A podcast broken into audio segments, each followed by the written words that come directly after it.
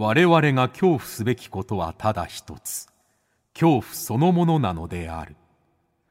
この番組は事故物件住みます芸人松原谷氏が恐怖の本質を探求すべく、各界の道を極めた人々と恐怖について語らいます。松原谷氏の興味津々、ご一緒に恐怖の感性を磨きましょう。こんばんは、松原谷です。今夜の対談相手はザ・バンドアパートのベーシスト、原正和さんです。原さんはせんきゅうひゃくきゅうじゅうはちねん結成のよにん組ロックバンド、ザ・バンドアパート、通称バンアパーでベースを担当されています。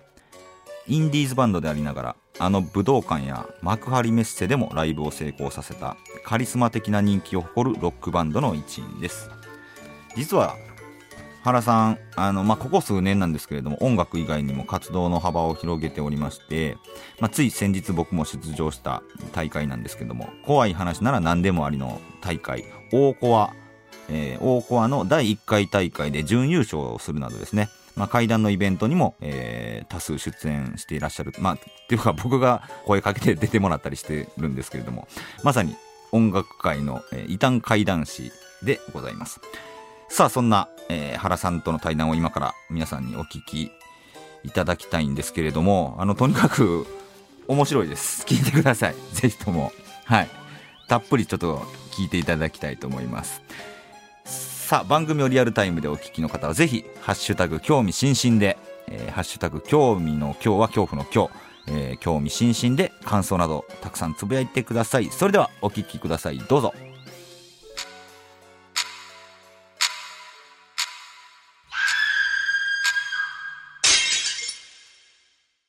さあ、今夜は音楽界の異端怪談師、ザ・バンドアパートのベーシスト、原正和さんにお越しいただきました。よろしくお願いします。よろしく。はい、谷氏、まあ、最近遊んでねえな。そうそうですね、うん、何年前だったかな、原さんと出会ったのがもうごねんろくねんまえとかですかね。そんな前じゃないか、 よん,ご 年前かな。まあ、だからいや、まあそうごねんぐらいは経ってるだろ。経ってますかね。合ってると思うよ。だって結構いろんなとこ行ったりしてたじゃん。そうですよね。あれ結構遠い過去に感じない？いや、そうなんですよ、め、うん、だいぶ昔のような気がするんですけど、でも よん,ご 年前ですかね。あの共通の、まあ、知人の紹介でお会いしまして、うん、原さんと。でその時に、うん、なんか怖い話、怪談が好きっていうことで原さんの怖い話を聞かせてもらったら、うんめちゃくちゃ怖くて面白かったんですよね、うん、でそこからぜひ原さんちょっと怪談イベント一緒にしましょうよみたいなことをな言ってくれて、ね、でそれで地方へ何、うん、ていうんですかね、怪談イベントライブ一緒に行ったりとかしてたね。はいはいはい、うん、そんな感じでつながって今に至る感じなんですけれどもそうですね、だから原さんの家に行かせてもらった時も、うん、あの家の周りのラーメン屋さんとか、うん、中華料理屋さんとかそうね連れて行ってもらいつつ、うん、で何でしたっけ、その近所でバーベキューしてたら、うんうんうん、まな板がなくて、ああそうだよね、はい、そのまな板ないからさな, なんか切れる岩みたいな、その土台がないと切れないじゃない、はいはい、肉とかって、はい、だからその包丁をこうやって当てて切るまな板代わりのになる場所を探したんだけどなくて、はい、そしたら一人のやつがうわすげえ平たい石あったっつって持ってきたわけ、はいはい、でお超おあつらい向きじゃねえかよみたいな感じで、その平たい石の上で肉切ってさでバーベキューやってたんだけど、はい、パって裏返したら思いっきり梵字が書いてあった、サンスクリット語の、はいはいはい、梵字が書いてあってえと思ったら、なんつうの墓みたいななんかボロボロの薄い墓だったんだよ、それがでこれ墓じゃねえのみたいになって、はいはい、でこれはちょっともしかしたら価値あるものかもしれないから、うん、その近くの歴史研究所みたいなのがあるからそこ持ってこうぜってなって、で、もまあ、その日は帰ってきてさ、はいはいはい、もうそのくたくたじゃない、はい、川遊びとかしたから、はい、そしたら大体半年ぐらい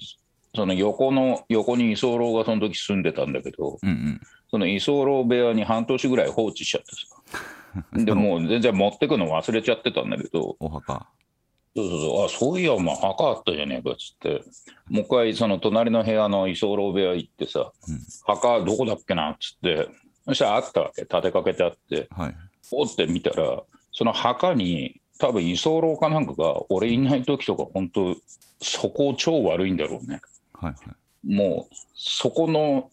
その墓にこう直接噛んだガムをなすりつけてあったうわガムついちゃってるよ、ほらお前価値下がるぞみたいになってカッピカピのガムついちゃって、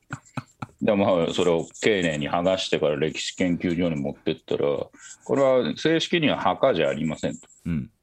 うん、あの生前に昔そういう戦国時代に、うん、その武将がまだ生きてるうちにあのー、作るなんていうのかな、今でいう外場みたいな、うんうんうん、もので板火っていうんですよって言われて、はいはい、戦え何 そ, そういう戦争が起こってた時代のやつなんですかっつってでこの形盆地の形で調べられますんでって言ったら室町時代の板火だったですげえってなってさ、それあれですよね、あのーうん、原さんの家に行った時に、うん、あのタニシやるよって僕にくれたんですよね。そうそうそう、いやそれをね売ろうかなって思ったわけ、売れたら売っちゃった方がいいじゃん、はいはい、うん、そしたら実はこれ遺失物になっちゃうんですよねって、ああなくし物ってことですよね。そうそうそう、はい、なんでお前室町時代のやつがあれは墓なくしたって探してるやつなんかいるわけないじゃねえかって言ったらさ、まあ、それでも法律上そうなんですと、うん、だからこれは拾ったところまでそれを持ってって、そこの拾った場所 の, あの区役所なりに届けないといけないんですって言われて、うん、めんどくさってなってまたそのままずっと隣に放置してあったから、うん、もういいわあげちゃおうと思ってそ, れそれこそのそれこそほら呪いのグッズを集めてたじゃん、はいはいはい、そうそうそうそう、それで、まあ、提供してくれたっていうことがあったりとかですね、ね、まあその板火が見つかったバーベキュー場で、うん、またタニシバーベキューしようなって言ってて、うん、まあこの時期時代コロナの時代になってなかなか実現がしてないという状況でもある、うん、そうだね、うん、でこの板火の話ってあれですよね、うん、しちがつの エムディーエス の、えーうん、ミュージシャンナイトか茶屋町会談のミュージシャンナイトでも、うん、なんかこんな話とかをたくさんしてもらったんで、ぜひともねそっちも聞いてもらいたいなと思うんですけれども。あ、そっか、したか。はい。まあそんな原さんちょっとねいろいろ幼少期の頃からどんな少年だったのかでなどうやって今音楽活動をしながら、まあ、怖い話もね好きだったりするこの原正和になっていったのかをちょっとね聞いていこうかなと思うんですけれども、もともと怪談って好きだったんですかね、いつぐらいから。いや俺ねもう本当怖くて階段が、あ階段怖かったんですね。そう小さい頃って、うん、で昼はなんかワクワクするの階段とかさ、うんうん、お化けとかって、はいはい、昼に聞く分にはワクワクするんだけど、うん、でお化けの本とか昼に買ってとか言って、うん、親にせがんで買ってもらうんだけど、夜になるにつれてそのお化けの本が部屋にあることも怖くなってそれをもう父親の部屋のに投げ込んだりしててギャーなんつって怖くて、うん、怖くてさだけどまた昼になるとそれを掘り起こして読むみたいな、あやっぱ怖いもの見たさみたいなのがあったんですかね。そうそうそう、やっぱあったんだよね、うんうんうんうん、でやっぱそこからだからこうすごく嫌いなものだからこそ興味があるみたいな、うん、ところがあったんだと思う、うん、気になる、どうしても気になってしまうっていう、ね、そうそう気になっちゃうっていうさ。なるほどな、うん、まあ、幼少期って、まあ、そんな原さんはどんな子供だったんですかね。俺ねすごい身長だけひょろ長くて、うん、まあ今みたいにこんな太ってなくてさ、うんうんうん、もうガリガリだったの俺。へえ、うん、だからウドの大木みたいな感じでさ、うんうん、もうその学年でも一番背の高い部類だったわけです。うーん、うん、だけどひょろひょろだからでみんなにいじめられちゃってておうおう。俺が嫌いな、俺ミミズがダメなの。ミミズ。ミミズがもう本当にダメなのよ俺、うんうん。あんなに気持ちの悪い生物はいないって思うぐらいミミズダメなんだけど俺。はい、だこうなんつうの、学校行く途中とかもさ、それ知ってるからみんなミミズ背中に入れてきたりするわけ、うんうん、うわでやめてよみたいな感じで、うん、で学校行けば学校行ったで、こうやって机の中にこうやってさ教科書取り出そうと思ったらヌメッとするわけ、うん、でうわっつって手取り出したらもうここミミズだらけだ、うわ、うん、でそうやっていじめられてたってこと、はあはあはあ、すごい標的にされてたんですね女の。そうだね、うん、だでっかいけどそうやってすぐ泣くし、うん、泣き虫みたいな感じで、うんうん、でもまあそのねその泣き虫とか言って毎日いじめられてるとさ、そのなんていうの、抑圧された怒りっていうのが蓄積するわけじゃない、うん、でまあある時爆発して、うんまあ、これは放送で言えないぐらいのことをまあその同級生にした結果いじめられっ子の復讐逆襲が始まったんですね。そうだね、うん、それはちょっと言えないかな言えない、うん、言えない逆襲が始まったと。そうですね、えー、まあそのなんていうんですかね、うん、その子供時代いろんなことがあって、えーうん、まあ人格を形成していくわけじゃないですか、自我をこう、うん、そうだね、手に入れていくわけですけど、まあうん、その上でもなんかすごい影響を受けた、まあ、本であったりとか、うんえー、人物であったりとか、まあ、音楽もそうだと思うんですけど、うん、そういうのってどんなんがあったりするんですか。僕はだからやっぱり一番そのいじめられっ子から転換期の時っていうのは、うん、とにかく大山益達、あ牛殺し大山益達に憧れて、はいはい、マス大山、そう極真外観に入門したからねそうなんだ、そのきっかけで極真空手を、うん、いやだからやっぱ強いっていう男に憧れたわけで、自分が弱くて泣き虫だったから、はいはいうんうん、で強さっていうのに憧れて、とにかく一番最初に大山益達っていう人間を心から尊敬して、はいはい、で入門したって感じだね。えーうん、でずっと何歳ぐらいまで空手をやってたんですか。まあでも中学生ぐらいの時に総裁死んじゃったから、うん、ああ大山益達総裁が、そう、え実際会ったり、うん、お会いしたりとかあったんですか。結構もう毎日のように会ってて、えその総裁と総本部だったから俺入門したの。ほう、うん、じゃ直接じゃあ大山益達さんから指導を受けてたってことなんですかね。うん、そう受けてた。すごいな、ど。どんなこと言われるんですか。なんかある時にね、うん、その合宿に行った時に、合宿の夜に総裁の話を聞く会がある。うんうん、総裁の講話っていうのがあるんだけど、はい、その時にそう、お前ちょっと立て腹って言われて、うん、立たされて、うん、いきなりお前に今からリングネームをつけてやるって言われたリングネーム、うんまあ、今思うと凄まじく光栄なことじゃん。いやすごいことですね。リングネームつけてくださいなんて別に俺言ってないんだお前に今からリングネームをつけるって言われて、おで押すって言って今日からお前はキラー原田って言われた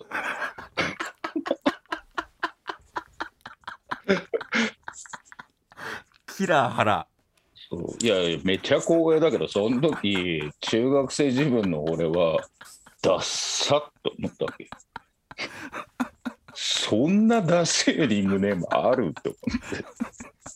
てキラー原すげえ光栄なことなのに、うん、いやすごいことですよ。ちょっとちょっと嫌だなって思った。ちょっと嫌だな。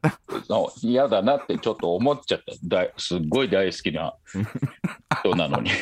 自分のリングネームダサいから。そうダサすぎるだろお前。キラー原って。ボンバー原ぐらいダセえだ。すすごい。すごいことやな。でもリングネームつけてもらうってすごいことだよ、うん、すごいこと、うん、すごいですねだけどそれはね、すごいし光栄なのに、はい、俺からはこんだけ聞かれたり引き出されないと言わないっていうぐらい、うん、のことなわけじゃん。そうだからよっぽどなんで、ネーミングセンスそうですね、キラー、そうそう、キラーハラ、キラーハラか、ええなそれはキラーハラ少年のキラーハラ少年の、まあ、幼少期少年時代とか、うん、体験した恐怖体験みたいなんてなんかあったりするんですか？キラーハラが体験した恐怖、はい、キラーハラになってからじゃないけど、はい、いいですよ、キラーハラ以前の話、はいはい、でもいい、もちろんですもちろんです、うん、さっきも話してたけど、うん、俺本当に友達がいなくて、うん、で私立の学校だったのね、はい、学校片道にじかんとかかかるの、うん、ああ遠いんですね、はい、そうそう、結構遠いところにある私立の学校で、うん、で帰り道もさ結局いじめられながら帰ってくるから、うん、まあ、いじめてくる人とは一緒に帰ってるけど、うんうん、まあ一人みたいなもんじゃんそれって、うんうんうん、一緒に帰ってるっていうかそうですね、いじめに必要についてくるやつっていう感じでもあるわけだからさだから孤独だったわけで俺の中で、はい、うん、常に敵がいる状態ですもんねもう、まあ、敵がそう徒党をなして俺についてくるだけのことだから、追いかけてくるってことですもんね、はい、そうそうそうまあハードな状況じゃん、はい、うん、でまあそれで俺って集合住宅に住んでたんだけど、はいはい、その集合住宅の中庭、うん、アスレチックとかがあったり、うん、そのなんかね、そこのマンションは今でもあるんだけど、こう小山を取り囲む城壁みたいな感じで、ほうほう、なんていうのかな、真ん中に山があって自然が真ん中にあって、うん、それをこう城壁が取り囲むみたいな作りのマンションなの。へえ、はいはい、だからすごい自然がいっぱいなわけ、うん、マンション群の中は自然がいっぱいみたいな、はいはいはい、ところで、でそこの通学路っていうかバスを降りてから自分のマンションに行く間にそういう山の中を通っていくみたいな感じになるわけだよな、はいはいはい、山っていうか山の中にできた道みたいなのを通って帰っていくんだけど、うん、でそのアスレチックの前のところに、うん、あのー、ちょうど俺が帰ってくる時間ぐらいの時にさ、はいはい、一人で遊んでる子をよく見かけてた、うんうんうん、見かけるようになった。でまあ、それはもう最初はさ素通りしてたけど、ああよく見たらあの子今日も一人で遊んでんなみたいな感じで、うん、で一人で遊んでるって俺みたいじゃん、はいはい、うん、だから共感をするみたいな、まあ、共感とはあの子も友達いないのかなみたいな感じで気になってたわけ、うん、はいはい、である時にまあなんとなく近くに行ってったら会話するようになって、ほうほう、でどこ住んでんのって言ったらそこの塔だよって言って、うん、であそうなんだみたいになって、まだ遊んでんのみたいになって、うん、でまだ遊んでよと思うけど親帰ってこないからみたいに言われて、はいはい、えじゃあうち来るみたいな、うん、感じで俺は家に誘った、はい、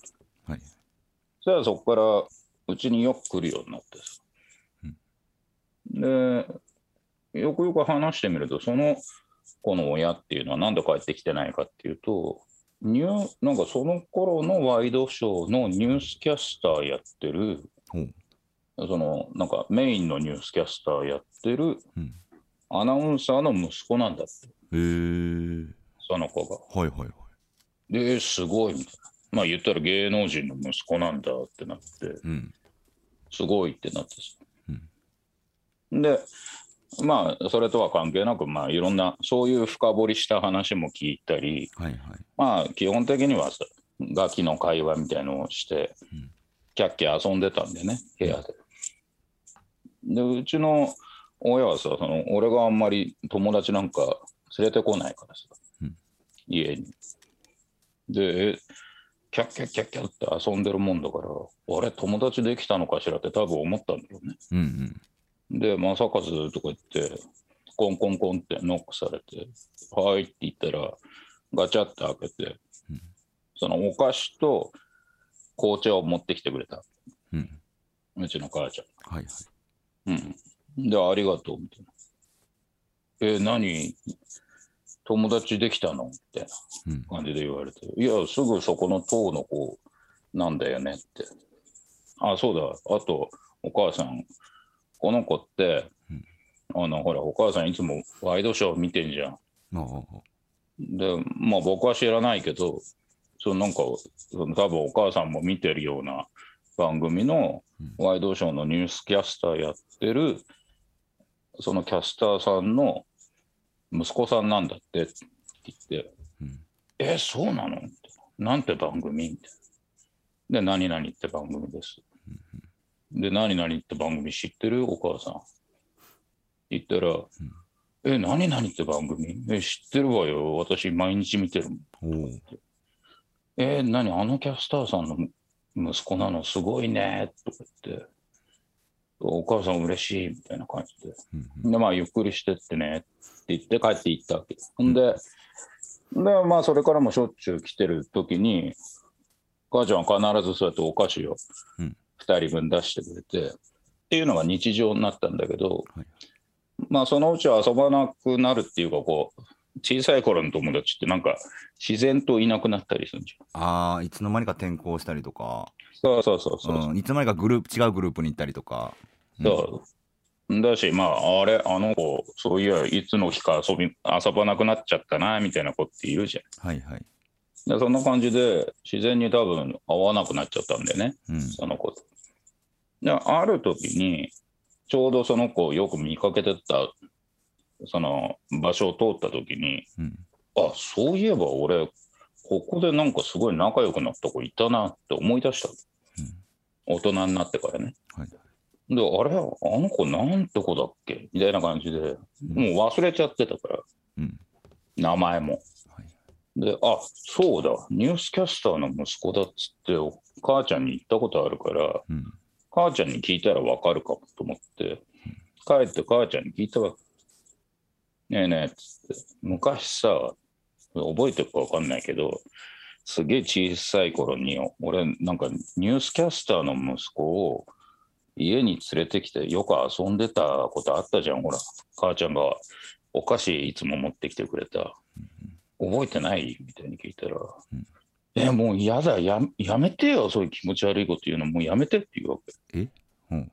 何よ何気持ち悪いことって、いやなんかそういう子いなかいたの覚えてない、さすがに覚えてないから古くて、もうやめてよ本当その話思い出したくないんだからって。もうあの時ね私本当にあの部屋からね正和がキャッキャ笑ってる声が聞こえて、あれお友達できたんだと思って、うん、嬉しくて、でお菓子持ってノックして開けたらあなた一人で大笑いしてたのよっていうで、で私その時は普通に話し合わせてたけど、うん、あのあと い, いろんな児童相談所とか行ってそういう相談してたんだからって。怖い怖い怖い。えじゃあ母ちゃんこの子見えてなかったってことって言ったら、見えるわけないじゃないあなた一人で笑ってんだからって言って言われて、ああ俺にしか見えてない子がいたんだっていうふうに思ったんだよね。えー、でそれをなんかほらトカナのスミちゃんとかに話したらさ、はいはい、スミ編集長、あそれ、はい、そうそう、もうすぐにあれ学者みたいな女だからさ、うんいきなりあイマジナリーフレンドですねとか言われてそんな言葉聞いたことねっつのと思って、何そういうの、ね、そうそうそういうのあんのって聞いたら、うん、そうそういうのイマジナリーフレンドって言って、すごい小さい頃に経験する人多いんですよって言われて、あ原さんにもイマジナリーフレンドがいたんだみたいな感じで言われて、あじゃあよくある話なんだなっていうので納得したんです。はあ、うん、これえその児童相談所にお母さんが聞きに行って何か言われたりして、してなかったんですかね。したんだろうね。何言われたのかよくわかんないけどね。だからワイドショーのニュースキャスターのあの番組のっていう話もお母さん合わせてくれてたんですかね。じゃあ多分合わせてくれたんだし、はい、とてもじゃないけどこんな楽しそうに友達がいるみたいになってはいはい、はい、ゲラゲラ笑ってる俺に、うん、何一人しかいないんじゃないなんて言えなかったんだよね。はあ、うん、それはそれが母の優しさでもあり、うん、切ねえよ、切なさでもあり、切ない、うん、マジでその分かんないですけど、いじめられてた環境とかももしかしたらその関係があるのかもしれないし、イマジナリーフレンドとか言ってるけど、うん、本当に俺頭がいかれてきちゃって、うん、もう架空でも友達作んねえってやってらんなかったのかもしれないかもしれないですしね、うんうん、で本当に幽霊を見てしまってるのかもしれないし、うん、知れないしね。でもなんかほら小さい頃に、うん、たまにあることみたいです、うんうん、なるほど。そう、はい、あ、これオンエアできなかったらカットするんで、うん、ちょっと聞いてほしいってことなんですけど、うん、ちなみにいじめっ子への復讐、うん、どんな復讐をしたんですか？えっとホームルーム中に、うん、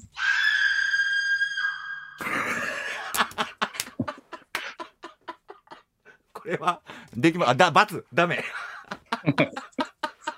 あとは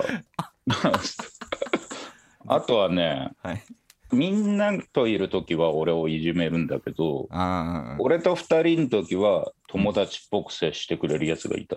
ああ、おるな、そういう、そういうやつ、うん、はいはい、わかるでしょ。わかりますわかります。だからふたりで遊ぶときは、うん、もうあたかも仲いい友達っぽくしてくれるんだけど、うん、誰かがそこに一人でも来ると、はい、完全そのいじめっ子側に入って、あーおるな、わかるわっていうやつがいて、はいはい、俺はどっちかっつうとそいつに本当にムカついてたから、そいつの方がムカついてた、いつもいじめてくるやつより、ね、一貫してないじゃん、一貫性がないと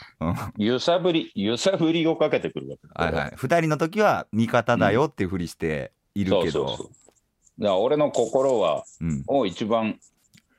こう揺さぶりかけてきたのはそいつだから、うん、まあ そ, その時学校でクジャクを飼ってたんだけど、クジャクがあーいるいますね、そういう、そう、はいはい、動物が、このクジャクのクジャクの檻の前で、うん、で原様勘弁してくださいっつってそいつが土下座してたのをすぐ思うこれは放送はこれは難しいいやする必要ないでしょ、だからこんなのあんた面白いすげえな。クジャクはすごい残ってるんでしょうね、あの、うん、景色として記憶に。ケーケー泣いててクジャクがクジャクそれ見てああ、えー、浮かぶな。え、何歳の時、何年生の時ですか？それは卒業式の時だもう一生忘れないトラウマですね、相手そうだね、だって卒業証書のこの折れ曲がんないようにするさ画用紙入れる筒みたいなのあるじゃん、はい、筒ね、はい、あれが横にこう置いてあったもん卒業証書入れる筒とクジャクはもうその景色、視界の中にあったわけですね。だからもう間違いないですね。じゃあ、えー、原様って言われたわ、これ放送してほしいな、まあ、P 入れてでもなんかカタルシスはありますよね、すごい。いやでも待って、俺がこういうのをなんか武勇伝みたいに語ってたらダサすぎるからまあまあそうやないやまあでもね、面白いな、すごい幼少期の話面白いな。じゃあちょっと音楽の話を聞きたいと思いますね、うんうん、音楽の方はいつ目覚めたんですかね、うん、音楽はね、空手、そのキラーハラキラーハラいやキラーハラになる、まあ、うん、襲名はされたけどキラーハラにはなりきれず、はい、で結構大山総裁が死んだ時にはもう俺辞めちゃったからさ、うんうん、でそうするともう何もやる気ないんだよね。もう本当に空手家になろうっていうような気持ちだったのに、うん、あ指針生きる指針がなくなっちゃって、あその大山先生、大山益達さんが亡くなったことにだいぶショックを受けたってことなんですね、うん、ならそうだね、うん、まあそれの前にうちの親父っていうのが、うん、土級のクラシックマニアだったね。クラシックマニア、はいはい。そうで俺はその小学校っていうかもう幼稚園の時からずっとクラシックを聴かされて育ってて、うん、でそのもう小学校の時とかに、うん、なんていうのかな、まあ、フェルトベングラーとか、まあ、誰でも知ってるようなのから、うん、なんていうのかな、まあ、結構なんかもう死んじゃってるような、はいはい、そのカラヤンとかはもうちょっとミーハーすぎて聞けないぐらいの立ち位置みたいなさ、まずフルベン、フルベンからだなっていう感じの聞き方をしてたわけ。もうなんていうのかな、クロートの聞き方をいきなりゴリ押しされてるもんだから、はい、そうですね。もう僕は分からないですよね、分からない人が聞いたら。ああそうだよね、うん、だからカラヤンとかをさ、はい、音楽の時間に聞かされると、うん、もうヘドが出るわけよマジで。カラヤンっていう方はもうむちゃくちゃポピュラーっていうことなんですね。めちゃくちゃポピュラー。あーはーはーはー、うん、まあ誰でもカラヤン聴いときゃいいんだろうみたいな感じだけど、ーはーはー、まあ指揮者だね、指揮者。ーはーはー、だからそのカラヤン聴かされるのがもう本当に嫌だったぐらいこう、うん、ゴリゴリのクラシックマニアの親父に、うん、その偏ったぐらいのこのマニアック知識を入れられてたもんだから昔、うん、はあ、とにかくクラシックしか聴かなかったんです。へえ、うん、だからそれはもうあんまりにもなんつうのかな、そういう音楽でカラヤン聴かされたりするのがマジで嫌で、うん、なんでこんなシャバい音楽俺聴かねえといけねえんだよみたいな気持ちでだんだんクラシックから遠のいていくんだよね、はいはい、うん、でまあ、そのキラーハラの頃はもうクラシックも何にも聴いてなくて、はい、でそこから一番逸脱したい音楽っていうことでメタルだったりハードコアとか、あそういう音楽しか聴けなくなってたんだよね。なるほど、うん、反抗として、反抗心としてっていうことですよね、そのクラシックに対する音楽をぶっ壊したいっていうか、うん、そのね、その既成概念である音楽が、うん、カラヤンとか言われてるものをぶっ壊したいっていうその破壊衝動に変わっていってたっていう感じで、でだんだんその何もやることなくなった時に、うん、ああ音楽作ろうみたいになったの。おー、うん、だからそれがきっかけ。その、その前は音楽っていうかそういうメタルとか聴きながら、うん、そういう空手の、はい、練習とかもしてたんだけど、うん、だから今度はやる側になってみようみたいになって。なるほど、そうか、うん、そういう感じだね。へー、うん、あそれは意外でしたね、知らなかった。で自分で作った曲とかを、うん、テレコに録音して、うん、で学校に通い始めたみたいな。はー、だから自分が聴くための音楽だったりするのを自分で作って、自分がアコギで友達の悪口を歌った歌っていうのを録音してんのをそのウォークマンで自分で自分で聴いてるんだ、聴きながら投稿するっていうへえ、そういう感じだった。あそうからの、うん、でまあそれ、それは結構それって音楽制作っていうより遊びじゃん、あの、はいはいはい、ふざ、ふざけてるだけで、うん、替え歌作るとかみたいなに近いですよね、うん、まあでもそうそうそうそう、音楽を作っちゃってるからそこがまたいやそれをさ、クリエイトの部分なんだけど、そうそれを友達に聞かせたりすると笑い狂うわけじゃん、はいはいはい、うん、でそれをなんつうの放送室とかで、うん、もう流しちゃったりして昼休みとか、うん、ああいいですね、にじゅっ世紀少年みたいな、なんかでそういうのをやってってったのが結局空手をやめたら、うん、もうそれしかやることなくなっちゃったから、そうか、そう、もっと自分が聞いて、まあそれさすがにさ、なんかコキオっていう同級生がいたんだけど、はい、そのコキオの歌とか歌ってるのをさ自分で投稿しながら聴いててもさ、うん、もうさすがに飽きるわけじゃん、うんうん、しかもアコギ一本でコキオの歌、はい、まあのを聴きながら通うっていうんじゃなくてちょっとかっこいいもの作ってみようかなっていうので、はい、自分が聴くために録音し始めて、うん、でそれが、まあ、だんだんこうなんていうのみんなでそれを休日に集まって作るようになったりしていったのが音楽の始まりって感じかも、はあ、そうか面白いなあ。そのお父さんのクラシックからの反抗心であるとか、うん、まあそれはね今思うとってことだよ、うんうんうん、今思うとそこから逸脱したかったんだろうなっていうふうに今だと思うけどね、まあ、そこから、まあ、現在に至るまでにじゅうねん以上バンドのメンバーとして音楽を作り続け、うんまあ、演奏し続けてることになるんですけど、うんまあ、その音楽活動の中で怖い目にあったりとか恐怖体験ありましたか？バンドでいろんなライブハウスとか行った時に、うん、このライブハウスと化けてるよとかああよく聞きますよね、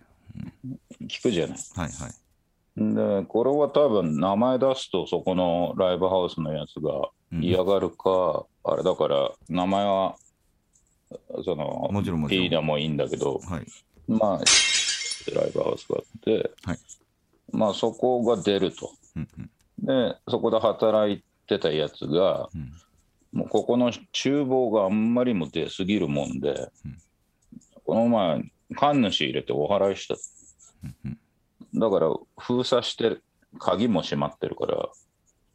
もう原ちゃんといえどもここは開けらんないから開けてとか言わないでねって言われて、うん、でそんなやべえとこなんじゃみたいな感じで、うん、いやそこで撮った心霊写真があるんだけどさつって見せられたわけ、はいはい、そしたらなんかそこのライブハウスって楽屋がいっかいワンフロアみたいな結構でっかい楽屋なの、はいはいうん、でそれがなんでそんなでかいのかっていうとカラオケボックス昔カラオケボックスだったところを居抜きでそのまんま楽屋にしてる、うんうん、だからこう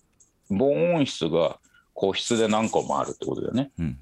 うんうん、で今でもカラオケの機械は電源は入ってないんだけど置いてあってでソファーが置いてあってっていう本当カラオケボックスの廃墟みたいなところなの、はいはい、で俺ら金なかったから金ないバンドマンはそこ止めてくれんのそのソファーで寝て、うんうん、で次の日そこの上の階でライブやって、はい、でまたライブ終わったらそこのカラオケボックスに泊まって次の地に移動していくみたいな、うん、そういう貧乏バンドマンコースみたいなのがあって、はい、で俺たちもその頃貧乏だったからじゃあまあここに今日は泊まろうみたいになってさ、うん、でも怖いの好きなのって俺しかいないからもうみんなはその厨房から一番離れた部屋にみんな固まって寝るわけ、はいうん、寝てたんだけど俺はまあ厨房は開けさせてくんないんだったらこの窓なりの部屋貸してくれって言ってさ、うんうんうん、でその窓なりの部屋俺が個室で借りたわけ、うん、でこの窓なりもすごい出るから基本的に楽屋としても使ってるやつあんまり今いないからみたいなこと言われて、うんうん、いやいよいよ本当になんか出るかもしれないから面白いね、うん、っていう感じだったんだけどその心霊写真っていうのが、はい、カラオケボックスだから厨房があるんだよね、はいはい、おつまみ出すための、うん、でそのお祓いする前にそこで撮った写真っていうのがあるんだけどこれちょっと見てよって言われてでその時は多分もうカラオケボックスじゃないんだけど、はい打ち上げで食べるための料理みたいなのを、うん、そこの厨房のコンロかなんかで作ってるみたいな雰囲気の絵なわけ、はいはい、何人かの店員がこう作ってて、うん、でそこを入ってこうやってパシャって入り口の方から撮った感じの写真だったと思うんだけど、うん、もうはっきりとそこに青白い女が映っちゃってる、うんうんまあ、はっきり映っちゃってる、うんうんでこれやばすぎるでしょってなって、これお前ね、合成とかじゃなくて、もう青白い女立っちゃってんじゃんみたいな感じの。茂原さんそれ見てるんですね。見た見た。だからさすがに古い記憶だから、うん、青白い女がそこに映ってたなっていうのぐらいは覚えてる。うんうん、なんかなんか一人ぐらいこうやってピースしてて、はいはい、でどこかにその絶対これ人間じゃねえなっていう女が立ってるっていう写真になって、うんうん、でうわすげえみたいになって、だからこれで お, お祓いしたから、マハラちゃん隣限界でも隣の部屋ここは開けるから、うん、こっちは絶対開けないでね、なんか無理にガーッとか開けたりしないでねって言われて、はいはいはい、分かったって言ってさ、うん、でそこに泊まったわけよ、うん、で泊まって、俺その時は稲川淳二さんの本が大好きで、はいはい、こう中古なんていうの、こう古書屋に入ったら、うん、そういう怖い話とか一生懸命こう漁って、はい、で夜寝る前に読んでから寝てたの、うん、でも、もうまさにここはもう心霊スポットの中で座長の本読みながらさ、うん、なんつうの、寝れるってこんなに贅沢なことはないっていうぐらいまで、もうその時には俺もう心霊なんてなんつうのかな、大好物になってたからさ、好きすぎる人になってるじゃないですか、大好物になってたから、それを読みながら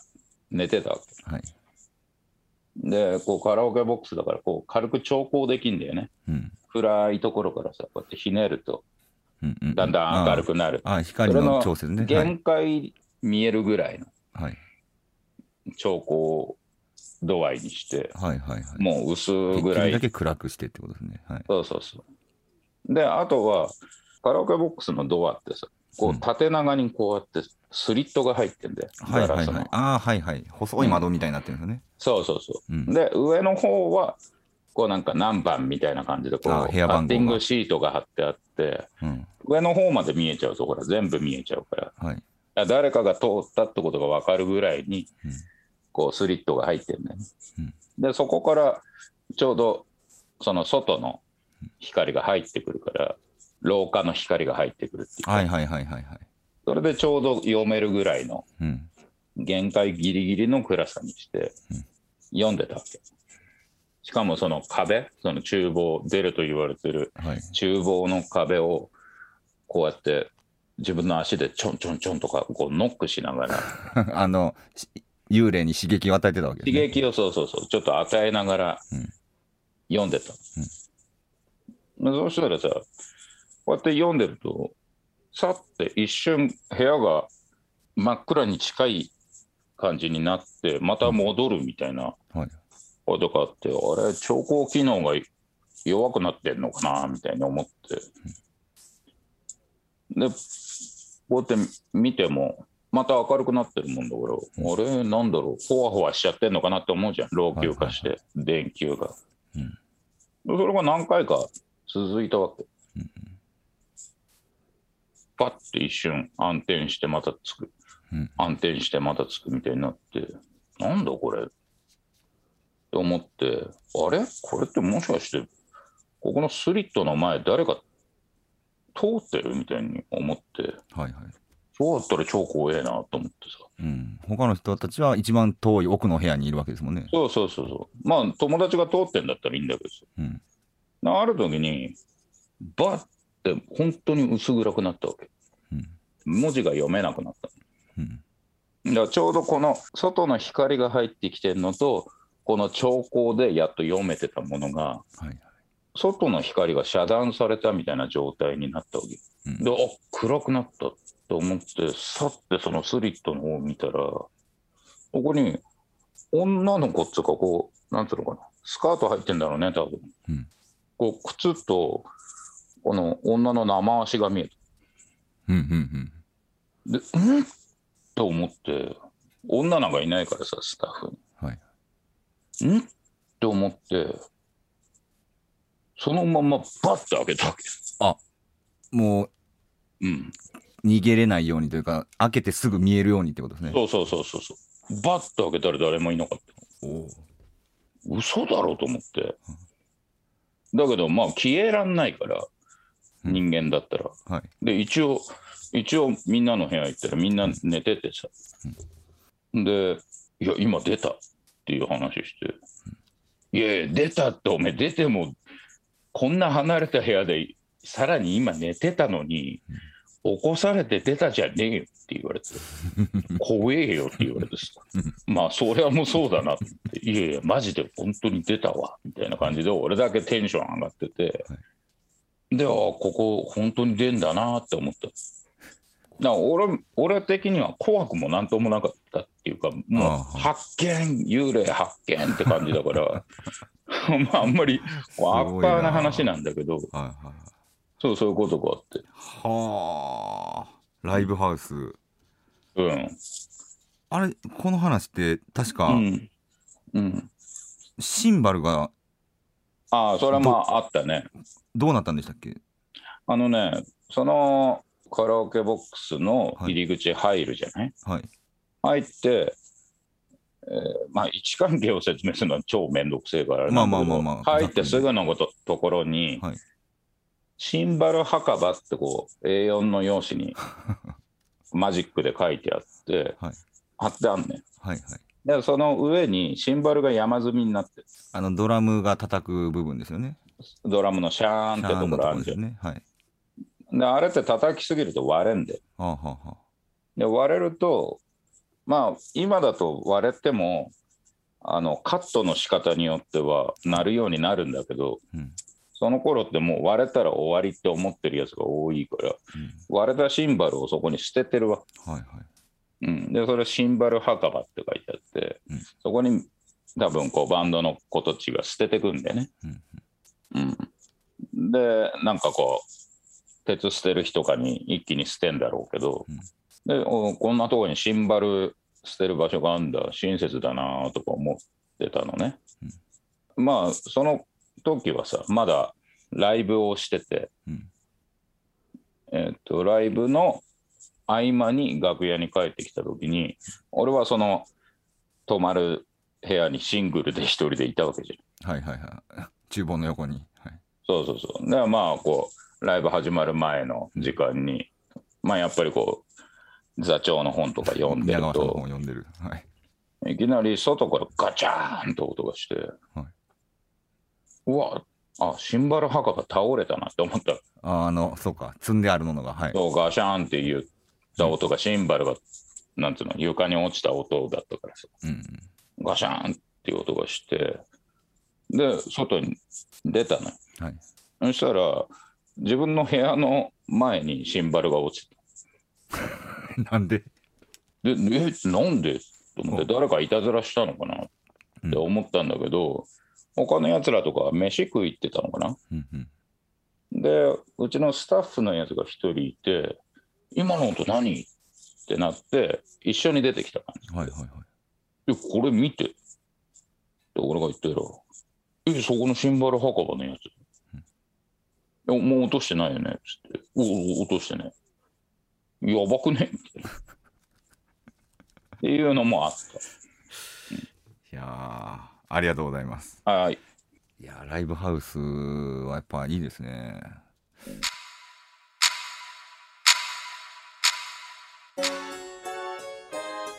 うん、いかがでしたでしょうか。えー、まあキラー原少年の話からライブハウスの話も聞かせてもらいましたけれども、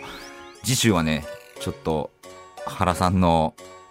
お父さんお母さんの話これもねすごいんでぜひあの聞いてもらいたいと思います。この続きは来週お届けします。お楽しみに。そして恐怖の感性を磨いてお待ちくださいということで、松原谷志の興味津々今宵はここまでです。皆様どうかお元気で。さようなら。